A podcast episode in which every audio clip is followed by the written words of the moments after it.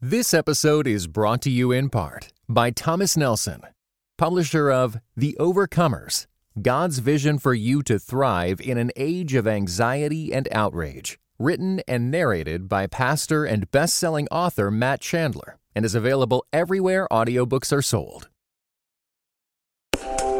Welcome to the Table Podcast, where we discuss issues of God and culture, brought to you by Dallas Theological Seminary. So that brings in a, a, a, dimension we haven't talked about that I think is um, important to this conversation, and that is that engagement isn't always just about ideas. Um, certainly, they can reflect ideas, but uh, one of the things that uh, that is often associated with culture is the way in which people contribute to culture by creatively uh, serving, by creatively um, creating things that that uh, help people in one way or another, that express care and concern. It doesn't have to be commercial, uh, commercially driven, that kind of thing. And so um, it opens up the possibility of what what people in their vocation, you know, most, many people, most people who live their lives don't live the life of a seminarian. They don't get to sit in front of a Bible all day and teach about what's going on in the Bible. They, uh, you know, they sell a car or they engage in business or something like that. Uh, that's part of culture. That's part of cultural engagement. In fact, there's a lot more, some could say, there's a lot more cultural engagement going on outside the seminary oftentimes than in the seminary. Mm-hmm. So, so how do we think about culture and cultural engagement in the context of, of uh, where most people live their lives? I'm talking about nine to five, and uh, and, and what does that look like? What what how should how should we think about that aspect of living and cultural engagement? Because I think sometimes we think of cultural engagement strictly in terms of this clash of ideas that we have in the world, uh, as opposed to thinking about it relationally, if I can say it that way, in how we're interacting and relating with people that God brings us into contact with on a regular basis, just through the living of our lives.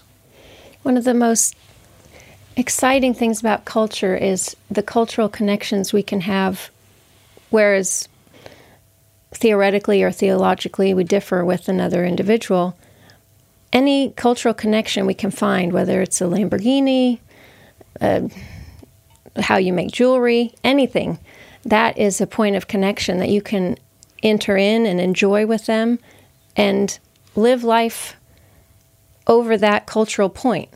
It could be any hobby, literature, music, there's so i mean basically anything the humans have created doesn't and then in building the relationship we may have opportunities to speak the gospel truth according to christ.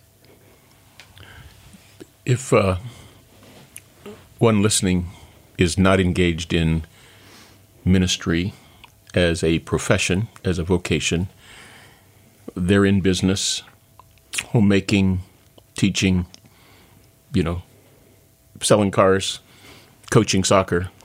Uh, how how do what would you say for the average Christian in those kinds of settings? What would be some practical ways they could engage culture with a view, obviously, to influencing people within the culture for the cause of Christ?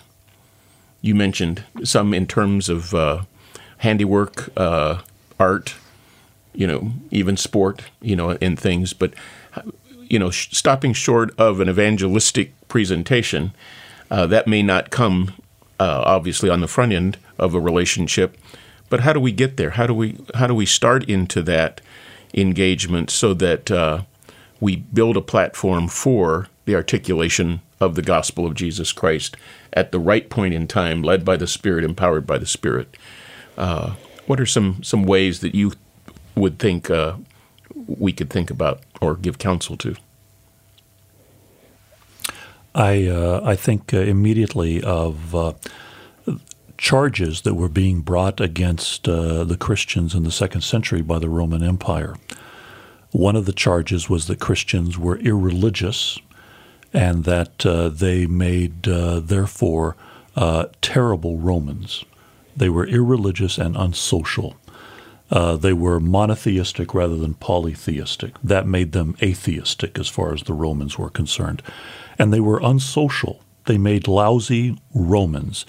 They uh, they didn't participate in the uh, in the temple ceremonies. They didn't participate in the temple sacrifices. Uh, they didn't attend many of the games which had religious uh, significance uh, to them. They weren't part of the uh, of the pagan festivals, and so they were accused of being unsocial and of being lousy Romans. The the way in which the apologists of the second century, particularly Athenagoras, responds is by saying, you know what, we may not attend your feasts, your games, your temples, um, but that doesn't mean we're lousy Romans. When uh, when your children uh, end up with both parents dead because of plague, we're the ones who take them into our homes and give them new parents. When uh, when our Roman neighbors are ill, uh, we're the ones who sit up with them and tend to them in their illness. Uh, when plague hits the city, uh, we are the ones uh, who share our food uh, with others uh, who are hungry. And so we're actually very good Romans. We may not be Romans on your terms, but we're very good Romans because we care for the Romans.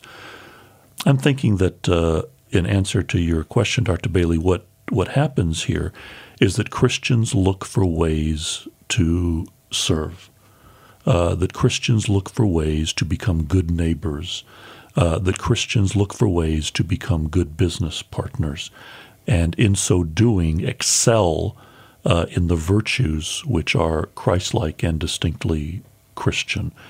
Uh, we become servants uh, of, uh, of the citizens uh, of our culture in ways which do not compromise uh, our ethics and our cult to virtue. Uh, and you know, when I uh, your example is a good one, and I think of, of something that happened a few years ago when Katrina hit New Orleans. And it was the uh, religious organizations that rallied around the um, caring of the people who had scattered all across um, several states. I mean, Dallas absorbed a lot of people, and Houston absorbed a lot of people, and of course Mississippi and the states to the to the east as well. And there was an editorial in the New York Times, which isn't exactly a Christian uh, publication, and uh, in it, the Times said, in effect, where will we have where would we be on the Katrina catastrophe without the religious organizations that came in and served, in effect, so well? Uh, and they recognized that what the government couldn't do, those organizations were able to do and made possible. And so the, the disaster was far less of a disaster. The thrust of the editorial was the disaster was far less of a disaster because of the way in which um, religious organizations, which were primarily Christian, mm-hmm. had stepped forward and, and, and done this. And, the, and they, they admitted in the midst of the piece that, you know, they often give the very people who had stepped in to help a hard time on a lot of issues, but not on this one.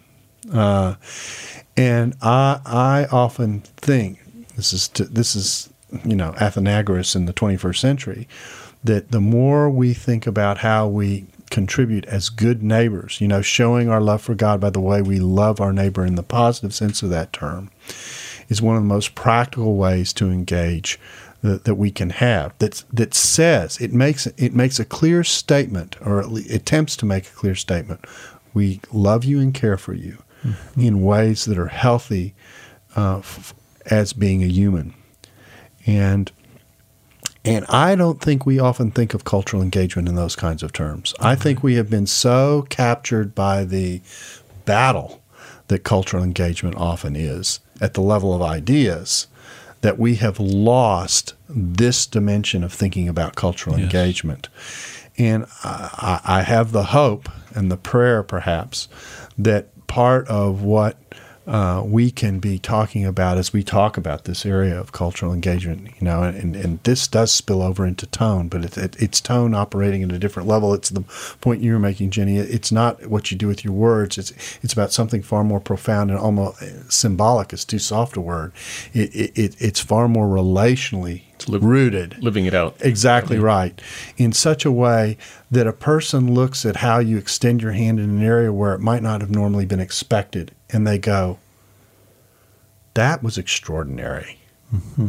Uh, what in the world caused you to do that? Most of the people living around me would never think of doing that, and that that dissonance is. I'm going to go back to a word I used earlier. Is subversive in the positive sense of that term because what it communicates is a love and a commitment and an understanding and a willing to engage and to reach out to someone who's different in a way that says i really do care about you and what's uh, good for you and what your welfare is. I'm, I'm not just in the business of, of shaking my finger at you. I really want to, I, I, I really want you to understand I do care about you. And I think we far underestimate the value of what that kind of relational personal engagement can engender in people.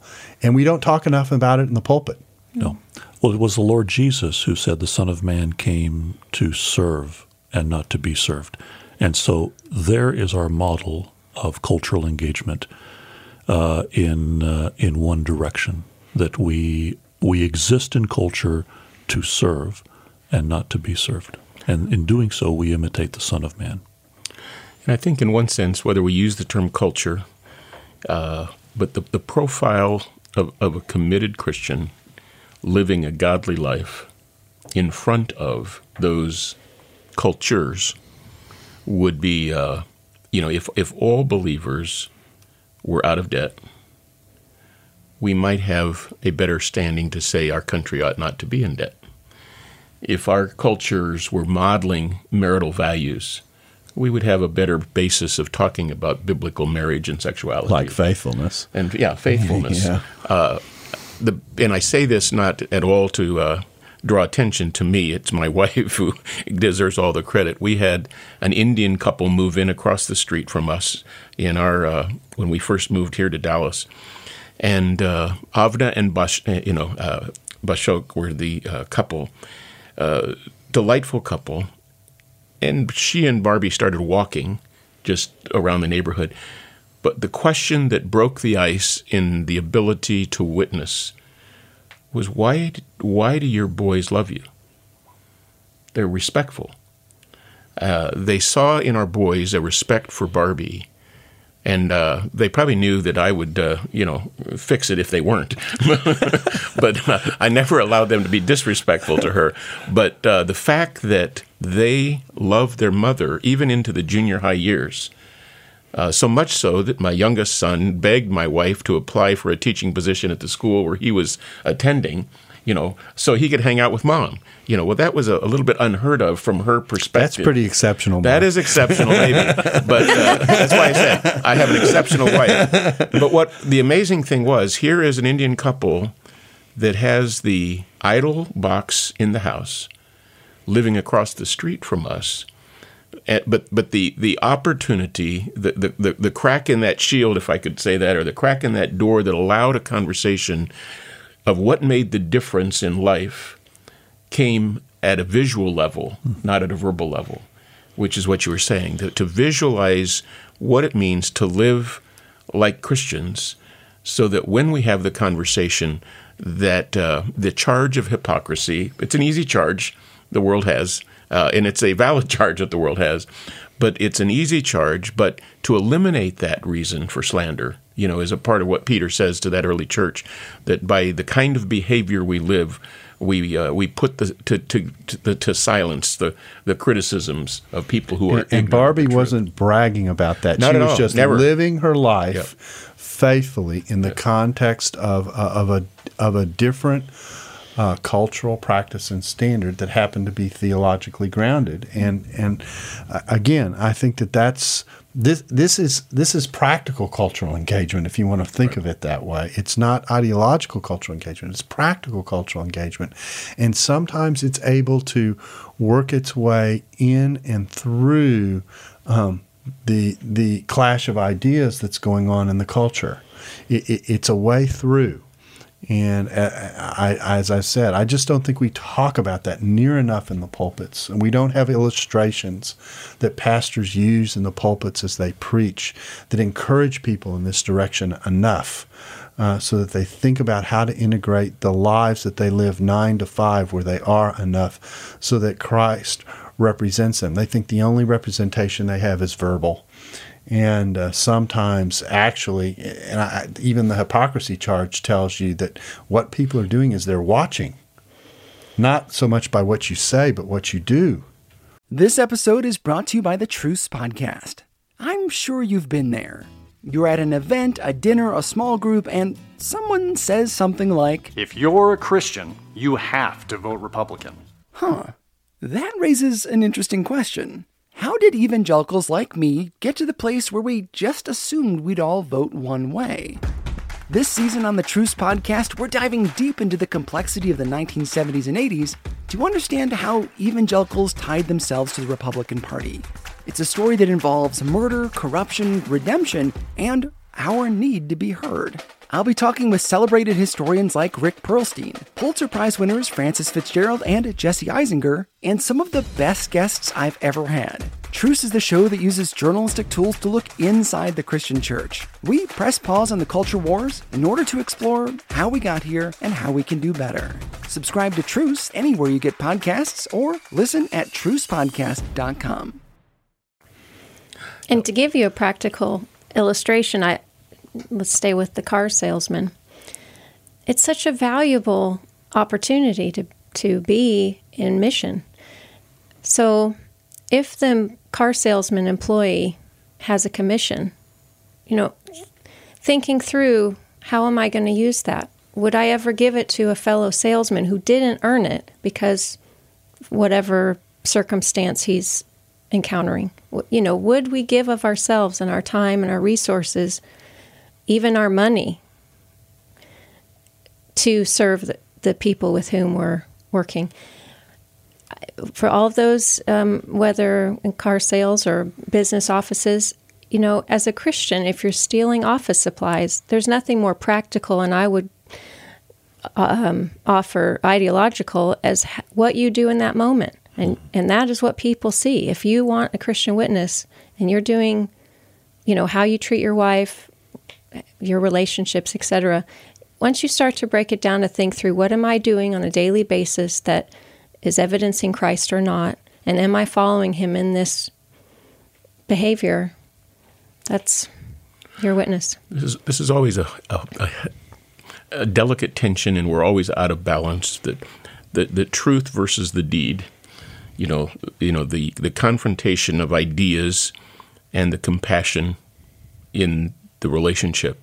And the church, Jeff, as you mentioned, uh, our model is not our history because we've been out of sorts on that, you know, and uh, and and we we have uh, in in the fundamentalist, con, you know, modernist controversy, it, it shifted one way, it then grew back into another. It continues to shift back and forth, and so we have now a mission for mission's sake that has. You wonder if there's ever a message that comes through. At the, at the on the other hand, there's the the message that we're not sure whether the person cares about whether uh, that message gets believed or not. We just get to say we we had the mission and we when we shared the message, right. and that's a that's a delicate delicate balance. And I think uh, how, how do churches and individuals. This will be our last question. How, how, do our churches, as as well as we as individuals, how do, how do we how do we fight to keep at least more balanced? We'll never be perfectly in balance, but how do we how do we fight to keep that balance? Uh, what are some practical ways we can be thinking that uh, that ask the hard question to to to rebalance us at least a, you know to to one degree or the other?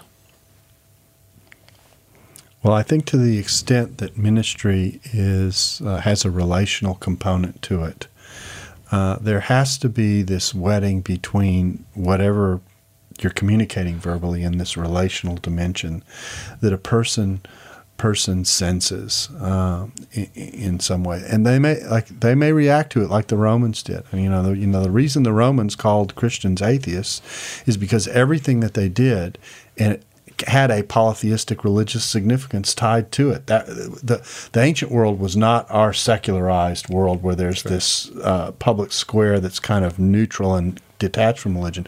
Everything that Romans did uh, had some type of uh, of religious dimension to. it. I like to illustrate it this way: the calendar, the religious calendar in Rome, had over uh, 150 religious holidays a year that were supposed to be celebrated. That's a, that's a holiday every three days. You know, we complain about how we've added holidays so we get one a month. You know, every three days something's being celebrated in, that has some type of, of, of significance. So my my point is here is that without the relational dimension, it it, it, it can look it can look like, well, all that you want is to have a notch on your belt. All that you're interested in is communicating faithfully that the, that you've shared the gospel, but do you really care about me as a person? That kind of thing. So I, I think at, at some level, it's got to have a relational element in it. Even if that relational element sometimes has a challenge built into it, it's still it's still it's still this person has a sense of, well, I know you said that to me because you care, you know, that that kind of communication. I think that's that's one way to do it. And I think the other danger is is that sometimes you can so push the relational side of it without explaining uh, ex- explaining the core relationship that drives you. Uh, that that can be empty. One of the uh, challenges that we recognize that we have in uh, American Christianity within our culture is that we've had uh, we've had the advantage of at least the tip of the hat towards Christian values, Christian symbols, Christian you know uh, verbiage, Christian holidays uh, for a long time, and we, in some respects, have confused that uh, democracy and Christianity. And now we come to a position in our culture where if we get outvoted, we then, the issue of being disenfranchised, the anger, the reaction, our tone, uh, it's hostile, takeover becomes the message.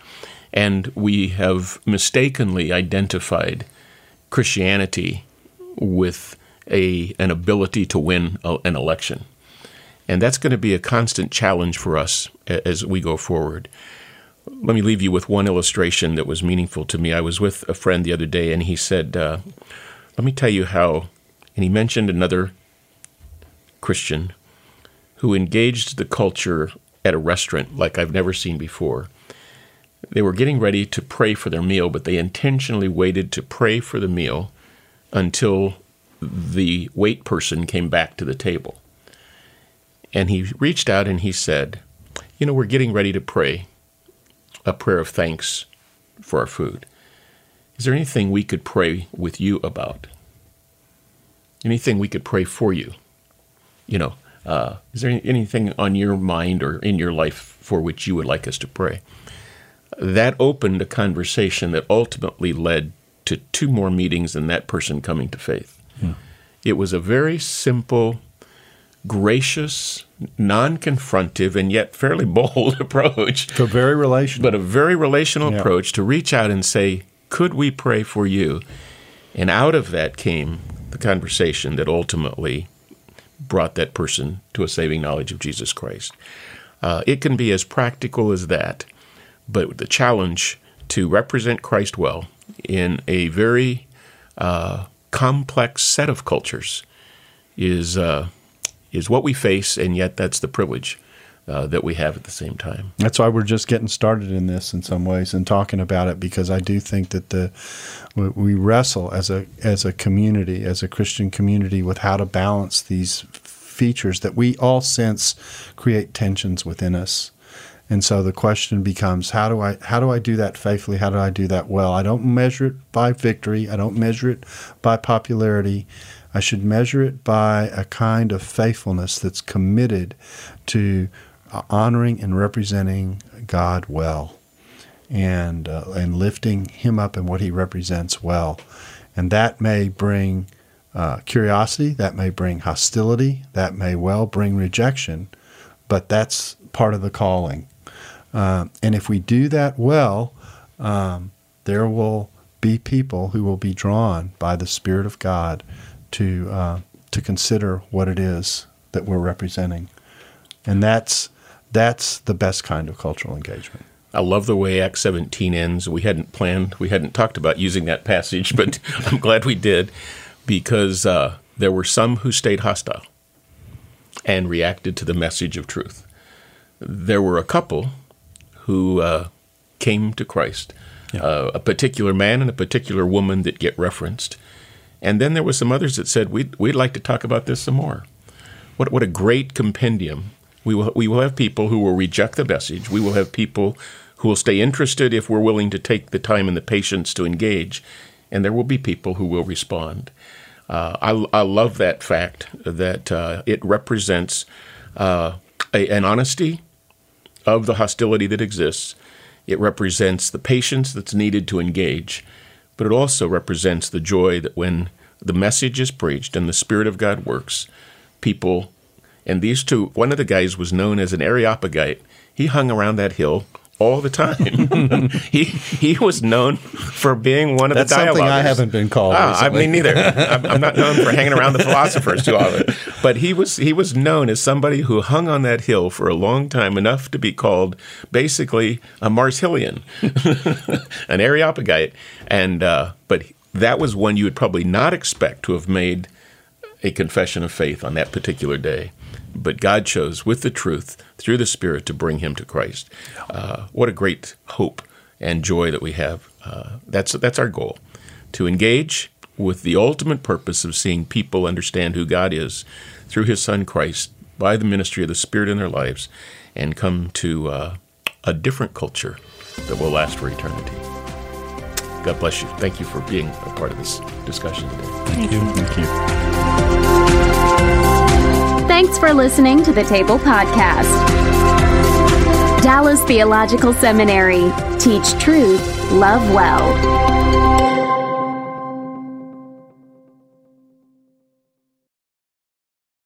This episode was brought to you in part by the Compelled Podcast, which uses gripping, immersive storytelling to bring Christian testimonies to life. Listen to missionaries, addicts, martyrs, and more who have seen Jesus at work in unbelievable ways. Listen on your podcast app or compelledpodcast.com.